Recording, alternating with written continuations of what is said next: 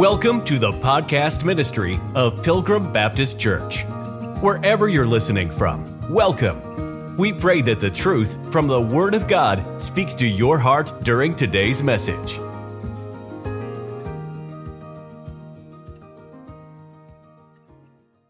Brethren, my heart's desire and prayer to God for Israel is that they might be saved. Now, you have to keep in mind when we look at Romans chapter 9, chapter number 10, and chapter number 11, it's a parenthesis where God is dealing with some national Israel stuff. And in Romans chapter 9, you can go, we've got all that on our, on our website, but uh, verse by verse. But Romans chapter 9 is Israel's past. Romans chapter number 10 now is Israel's present.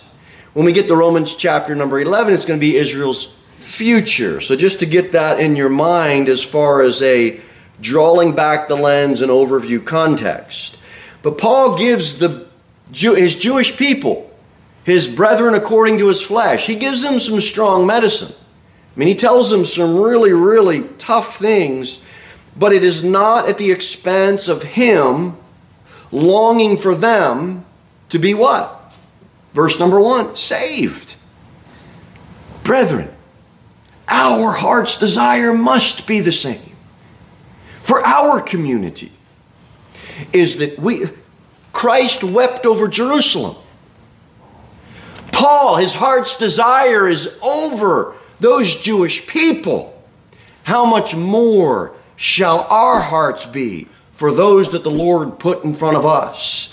It's not, hey, the world's going to hell, oh well. No, the world's going to hell. Let's Let's have our heart's desire to reach them.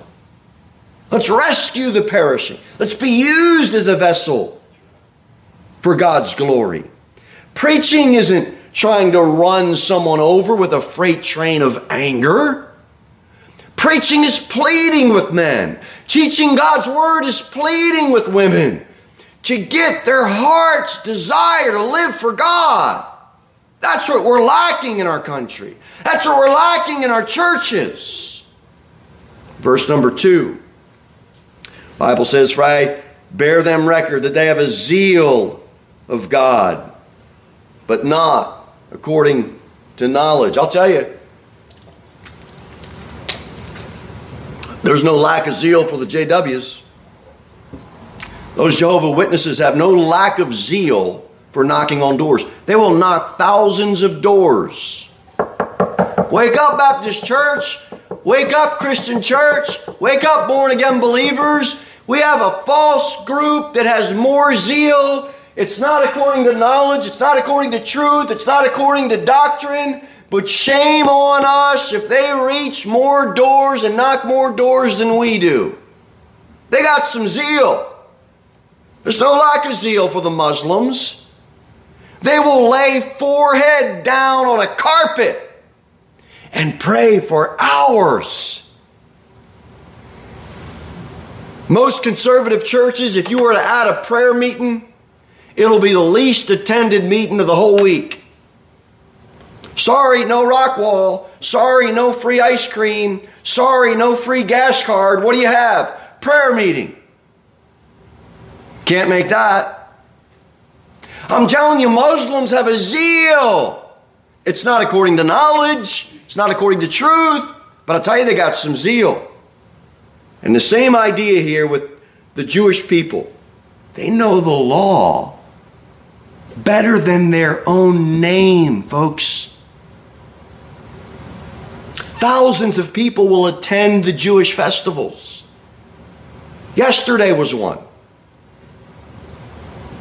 Rosh Hashanah. Read Numbers 29. They have no lack of zeal. And you have to keep in mind, obeying the law was no easy task.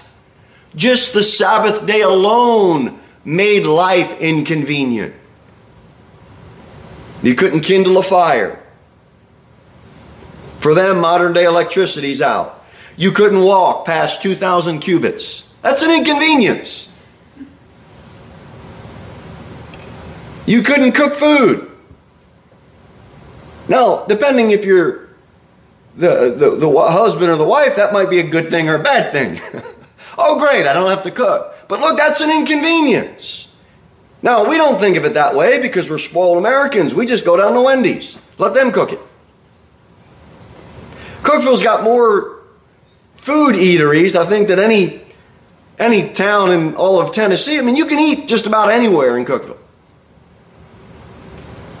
But I'm telling you, obeying that Sabbath law was an inconvenience. They had walking restrictions. They, you couldn't work. Modern lazy Americans are familiar with that. They kind of got it backwards. We'll just work one day and rest six. But I'm telling you, these Jews, it was an inconvenience. Don't think you're going to go home to your farm and, uh, and, and, uh, and, and start working with your oxen. It's not going to happen. You're not going to hitch up the horses. Why? It's the Sabbath. It was an inconvenience. They couldn't carry firewood. Numbers 15. Now, I mean, for my kids, that might be a good thing. Oh, great. Dad's not going to have a split wood or carry wood. Right? But look, they couldn't do those things. Why? We're kind of laughing a little bit. It was serious to them. Their law, their belief, their system, what God gave them, it meant something. I'm telling you, Christians can make the same mistakes. We can have a lot of zeal, a lot of zeal. We can have the right dress code, we can have the right music, we can have, well, we come to church every time the doors are open, we make every church, church service. We don't show up on time, we show up ahead of time we go out and, and, and knock on doors and we do evangelize and, and we do involve ourselves in prayer. We do memorize scripture. We do memorize hymns. I'm telling you, we can fall into the same trap that Paul is trying to reveal that the Jews have fallen into. We've got a zeal, folks. We've got a religion.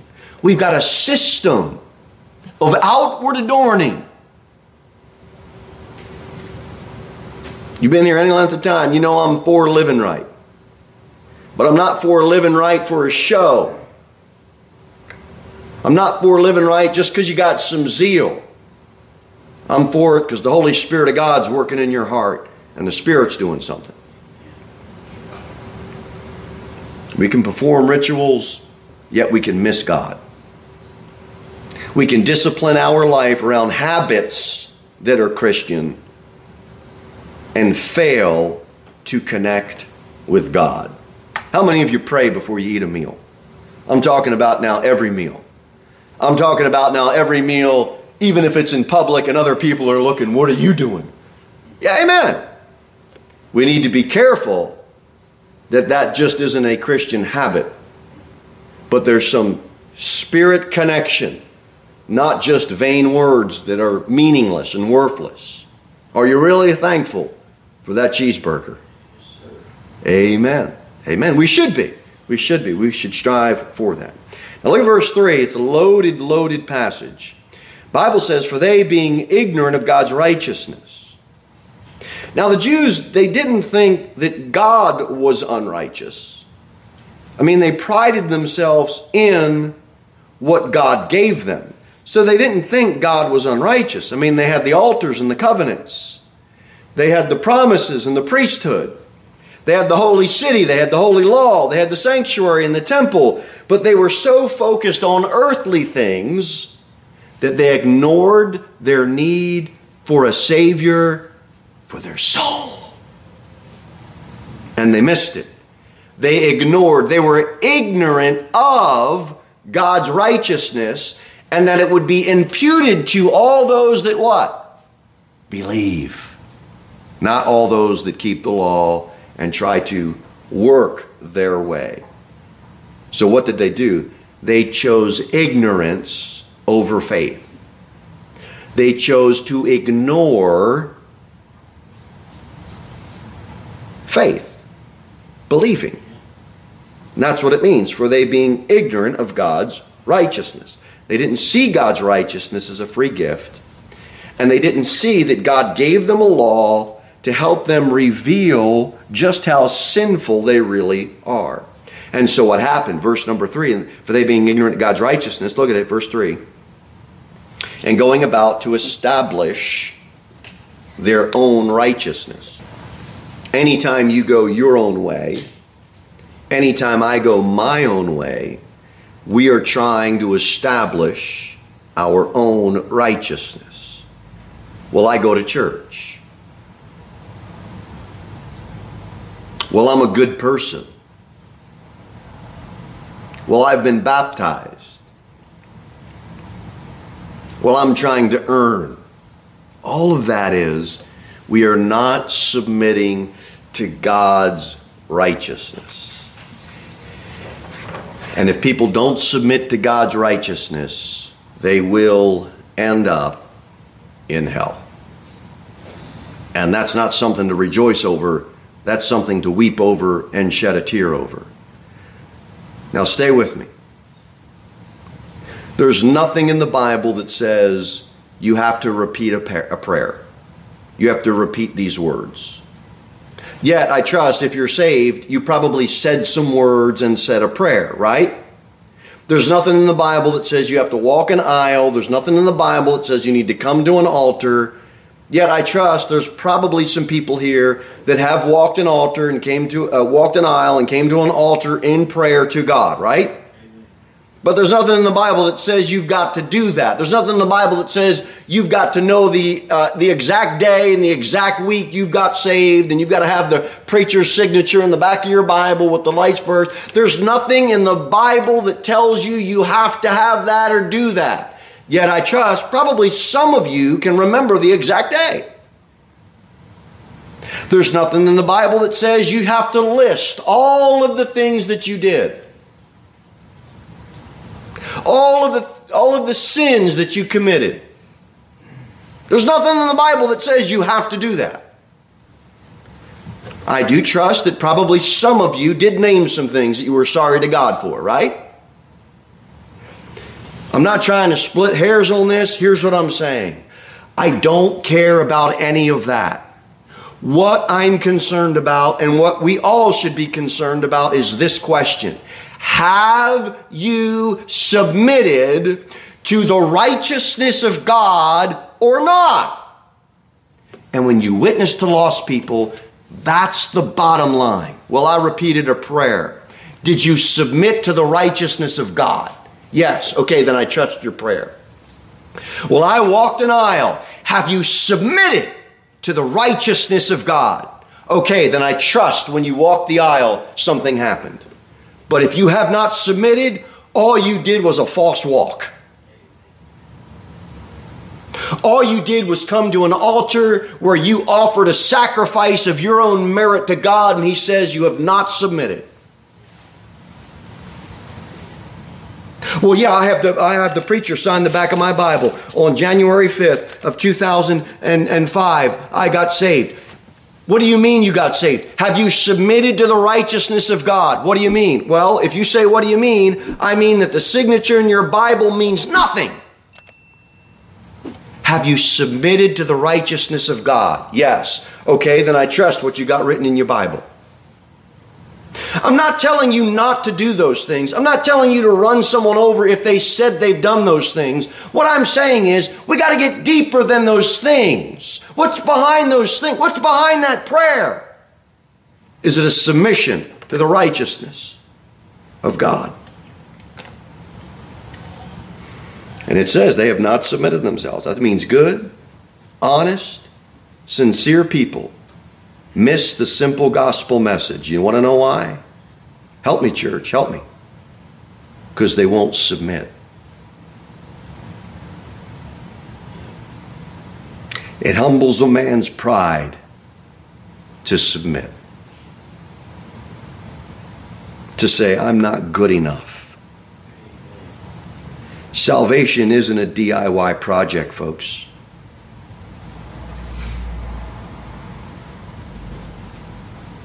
It's a GDI. God does it. A GDI project. God does it, not a DIY project. Do it yourself. You'll fail and end up in hell. Submit. Submit. I think I told you this story before. I did this, uh, stood in to do this wedding. This couple was already married, but it was through COVID, so they uh, had a legal marriage, but they couldn't have a celebration. So they wanted to have a celebration. They asked if I would uh, officiate a mock. Uh, it was really a mock wedding ceremony. They're already married. Uh, but I said, sure, yeah, I'd, I'd, love to help out. And you know, new preacher, I figured I can use the experience for when the real thing comes, and it, it was it was good experience. Because when I got there, I got I got the the, the bride and the uh, and, and the groom, or the groom and the bride. I think that's the way it goes. And, and they're standing there, and so they're reciting their, uh, you know, you take this to be your lawfully wedded wife, all that. Well, I get to the point. I get to the the the, the wording where it says. Um, to love and submit to the, to the wife, to the bride. And there's this silence. So I say it again. I look over at her and I said, To love and to submit till death do us part. And she's kind of chuckling and smiling. So I said, to, to, to love and submit till death do. And she says, To love and to love till death do us part. You know what that is? That's submission and the difficulty of submission. I'm not submitting to that man. I am not going to submit to him. Why? Because deep down in your heart, all of us think that we're better than whoever it is we're standing across from. Now, ladies, I understand that's a tough thing. Because I realize six weeks into a marriage, you realize, you know what? He's really a dope. I can't believe he doesn't know this. That's who I said I'm going to submit to, Lord. Well, yeah. but the good news is this that's not true of our Heavenly Father. That is only true of our relationships down here, but it is not true. So I can understand why somebody would have hang ups in submitting to God because the authorities down here are always a letdown. But we won't have that letdown with God. Submit to His righteousness. He is faithful and He'll never let us down. Amen.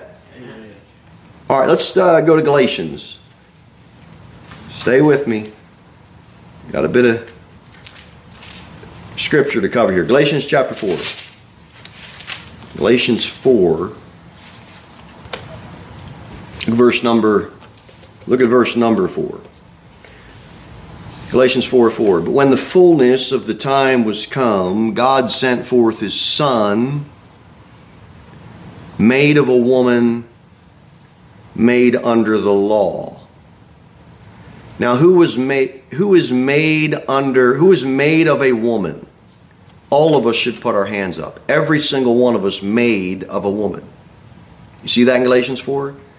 Then it's a comma, and it says made under the law. Who was made under the law? Don't put your hand up. Because that's a reference to Israel and the Jewish people. Those people were the ones made under the law. You and I, as Gentiles, were never under the law. Look at verse 5. To redeem them, them that were under the law. Who's the them? Israel. Made of a woman, that's us. Made under the law, that's not us to redeem them. That's them, not us. Who's them? Israel. That we, who's the we? Us, might receive the adoption of sons. Do you see that contrast in verses 4 and verse 5? Made of a woman, that we might receive the adoption of sons. That's the us part. Made under the law, that's not us, that's Israel. To redeem them that were under the law, that's Israel. They needed to be redeemed. Why? So that we might receive the adoption of sons. I'm drawing this out because there has to be made a distinction always between Israel and the church. There has to be a distinction made between the kingdom of God that's within and the kingdom of heaven, which is physical and without. There always has to be a distinction between Israel and the church, or we end up having all of the problems that we have theologically today across the Christian scene and across the political scene. And that is this anytime you replace the church with Israel, you end up with a hot mess. I don't care if it comes in the form of replacement theology, reform theology, dominion theology, call it whatever you want. You replace the church with Israel, you're wrong. Israel's being dealt with. Now, there's some principles we can glean from that. But you were never under the law, ever. I understand. I first got saved, uh, really studying, wanting to get in evangelism, found somebody online, and they did this whole thing where they went through the Ten Commandments. Great. You're using the law as a schoolmaster. There's one little slight problem, though. Somebody could biblically say, Why are you giving me the Ten Commandments? I'm not a Jew. I was never under the law to begin with. Now, I understand where they're going with that. And I understand that people get saved through that. And I understand that you have to show sin for what it is, that it's exceedingly sinful. And I understand that the law now can be used for us as a schoolmaster. But if we're not careful, we will, we will inadvertently talk people into thinking that they were somehow under the Mosaic law, and they never ever were. It was only for the Jewish people. Jesus said, Think that I am not come to destroy the law of the prophets, I'm not come to destroy but to fulfill. Why? Because Israel was under the curse of the law and they couldn't fulfill its demands. Look at chapter 3 in Galatians. Look at verse 10.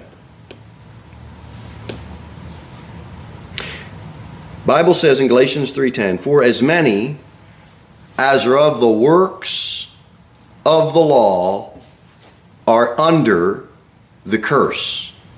For it is written, Cursed is everyone that continueth not in all things which are written in the book of the law to do them. Verse 13 Christ hath redeemed us from the curse of the law being made a curse for us, for it is written, Cursed is everyone that hangeth on a tree. Christ redeemed Israel. He redeemed those people. And we can have redemption through his blood as well, but he redeemed them by becoming a curse for them. The law was never meant to bring about self righteousness, self hope, or self dependence. The law was always designed, even as it's written in our hearts, even as it is used as a schoolmaster to us, it was always designed to bring about self despair, not self righteousness. But even unto this day, when Moses is read, 2 Corinthians 3 says, The veil is upon their heart. Moses, the book of the law, would be read to who? The Jewish people. There would be a veil where with those Jewish people? On their heart. They couldn't see it, they couldn't get it. Isaiah 25 talks about it as well the veil that is spread over all nations. So, all nations, we have this common blindness, whether Jew or Gentile. But the problem with the Jews, on top of the common blindness, they see the law their Mosaic law as a way for them to be righteous in God's eyes. Hey, they have the law, you don't. They see the law as something that merits them righteousness. And I know that I, I told you church in Israel is your church, but the church can draw some application, and that's this. We better be careful our hearts don't turn cold on God. Is the American church rich? A lot of these big buildings, these American churches, if I had the money to build a rock wall and a decked out coffee bar in a building. If I had the money to do that, I wouldn't put that in a building. I'd put that into missions. I'd put that into gospel evangelism.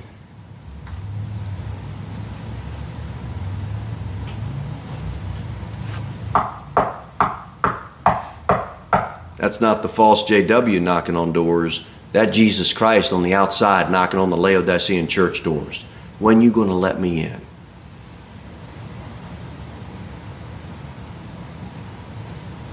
The rich church can't earn righteousness.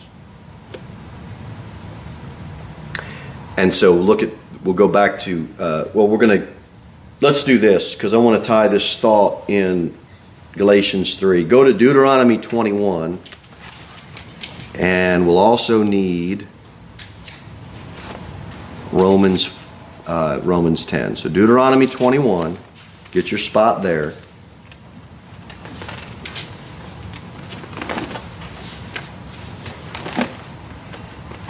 And Romans chapter number 10. We need to stay there.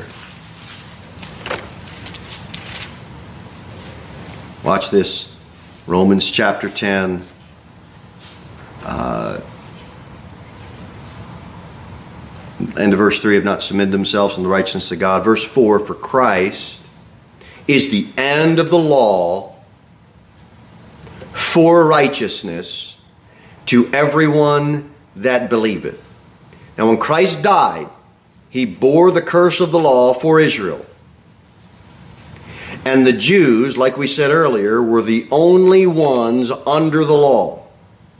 And the law calls for, it demands death on the part of the lawbreaker. The Jews had to be completely obedient to the law. They couldn't break the law, well, you just be a good boy afterwards, and then somehow that will. No, they, it wasn't it. If you broke the law, death was required. You know, the phrase shall surely be put to death is used a lot in the Old Testament. In the book of Exodus, it's used 10 times. Why? Because people broke the law. In the book of Leviticus, shall surely be put to death. It's used 14 times. They broke the law, they were put to death. In the book of Numbers, it's used six times put to death. Why? They broke the law. You mean children being disobedient to parents? Yeah.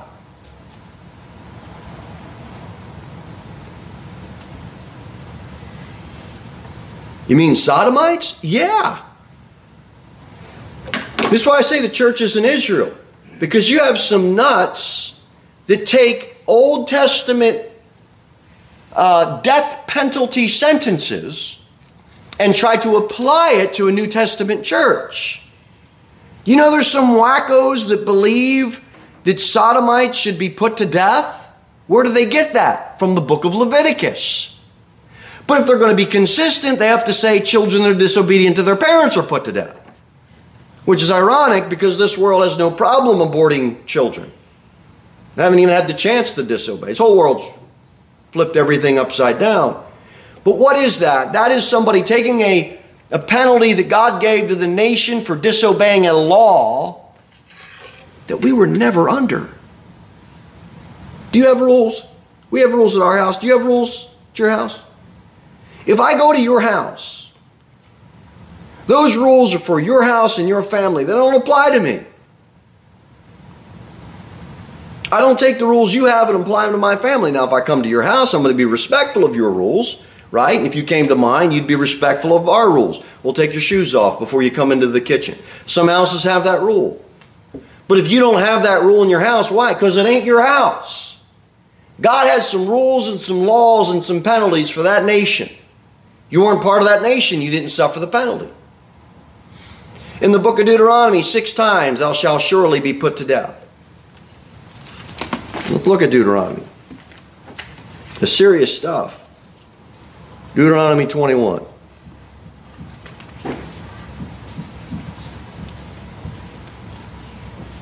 Deuteronomy 21. Before we read this, Christ kept 100% of the law, was 100% obedient, and during his earthly ministry, he met all the claims, right? Okay, why did he have to die? Why couldn't his earthly obedience remove the curse? Why did he have to die? Why couldn't his law keeping be reckoned to those who believe? Why did he have to die?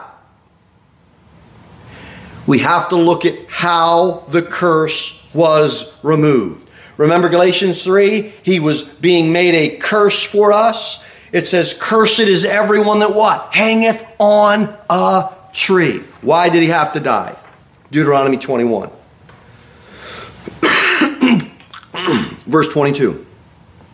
And if a man have committed a sin worthy of death, and he be put and he be to be put to death, and thou hang him on a tree.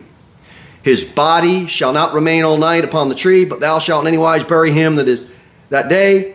For he that is hanged is accursed of God. That's why we have Galatians chapter 3. They that thy land be not defiled, that's Israel, which the Lord thy God giveth thee for an inheritance, that's for Israel. Christ had to become a curse for them. And by obedience to the law, the law says he must be hung. And he was a curse for those people. And yes, he became a curse for us. And his earthly life didn't redeem you. His death on the cross and his shed blood, that's how he bore the curse of sin. He was hung. Amen. And praise God. Keeping the law never made anybody alive. And when Christ died, all the claims of the law against that Jewish nation were met, and now they can say, a Jew could say, I am dead to the law. I am dead to the law. You know, Paul said in Galatians, if there had been a law which could have given life, verily righteousness should have been by the law. Obedience to the law, Paul says in Galatians, could never give life to anybody. Christ didn't take my place by fulfilling the law for me. His earthly life of obedience was never put to the account of any sinner. Hebrews 9 says he offered himself without spot to God. It says almost all things are by the law purged with blood and without the shedding of blood is no remission. Hebrews 9:26 says he appeared to put away sin by the sacrifice of himself. You can't begin to believe the gospel until you get to the cross. Amen. Ladies and gentlemen, that's the end of the law. Christ died. Do you know in Exodus 12 they killed a Passover lamb, they put blood on the lintel and the two side posts? You know what they didn't have? No law yet. In Exodus 14, they passed through the Red Sea. Guess without what? No Mosaic law yet. In Exodus 17, they're in the wilderness. They're ready to stone Moses. He smites the rock. They get water. And guess when that happens? When they don't have any law yet. Moreover, the law entered that the offense may abound. You don't have the law given until the 20th chapter. You see that? It enters. Why? So that grace did more much abound. It was meant to show them how exceedingly sinful they were. Go to Hebrews 7 and we'll wrap up.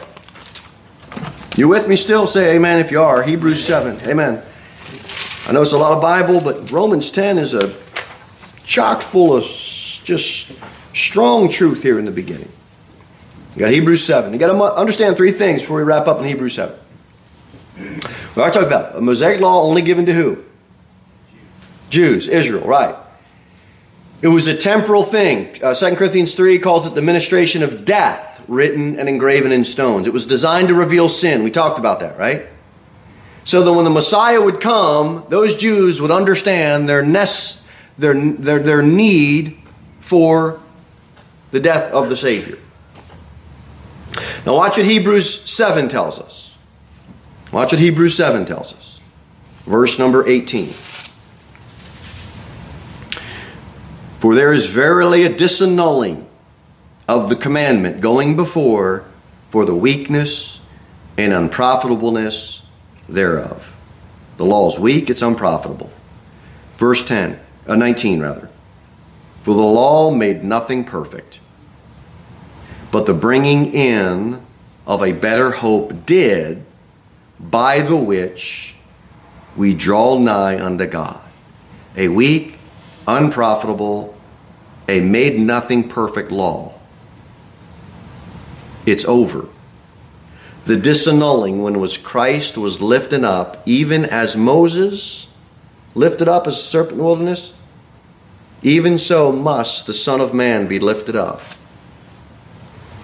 And when he hung, Deuteronomy 21, on the tree, the disannulling occurred.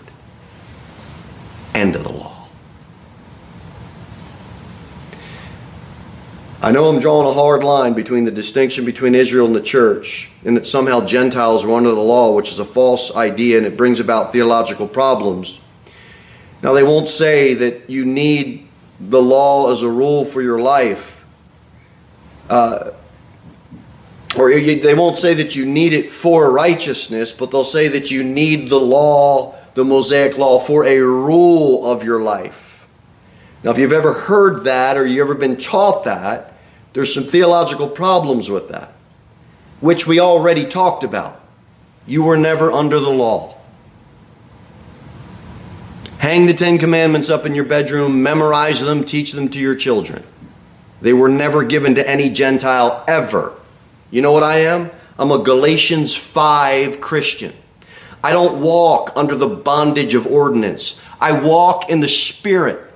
The Spirit leads my life. The Spirit guides my life. I'm a Spirit led, Spirit walking Christian because I've been washed in the blood and I have the indwelt Holy Spirit that leads and guides my life. I don't walk by ordinances. I'm a Galatians 5 Christian. Amen. I walk in the Spirit. And so should you. And I trust that you do. He came unto his own, and his own received his not. Who was that? The Jews. Unto us, Isaiah 9, unto us a child is born, unto us a son is given. Who's the us in Isaiah 9? It's a reference to Israel. Is he our Savior too? Yes. But you have to understand look at this Bible. Look at this one. This this part is all Israel Jewish stuff. This part, I got a bunch of stuff in the back. This stuff here,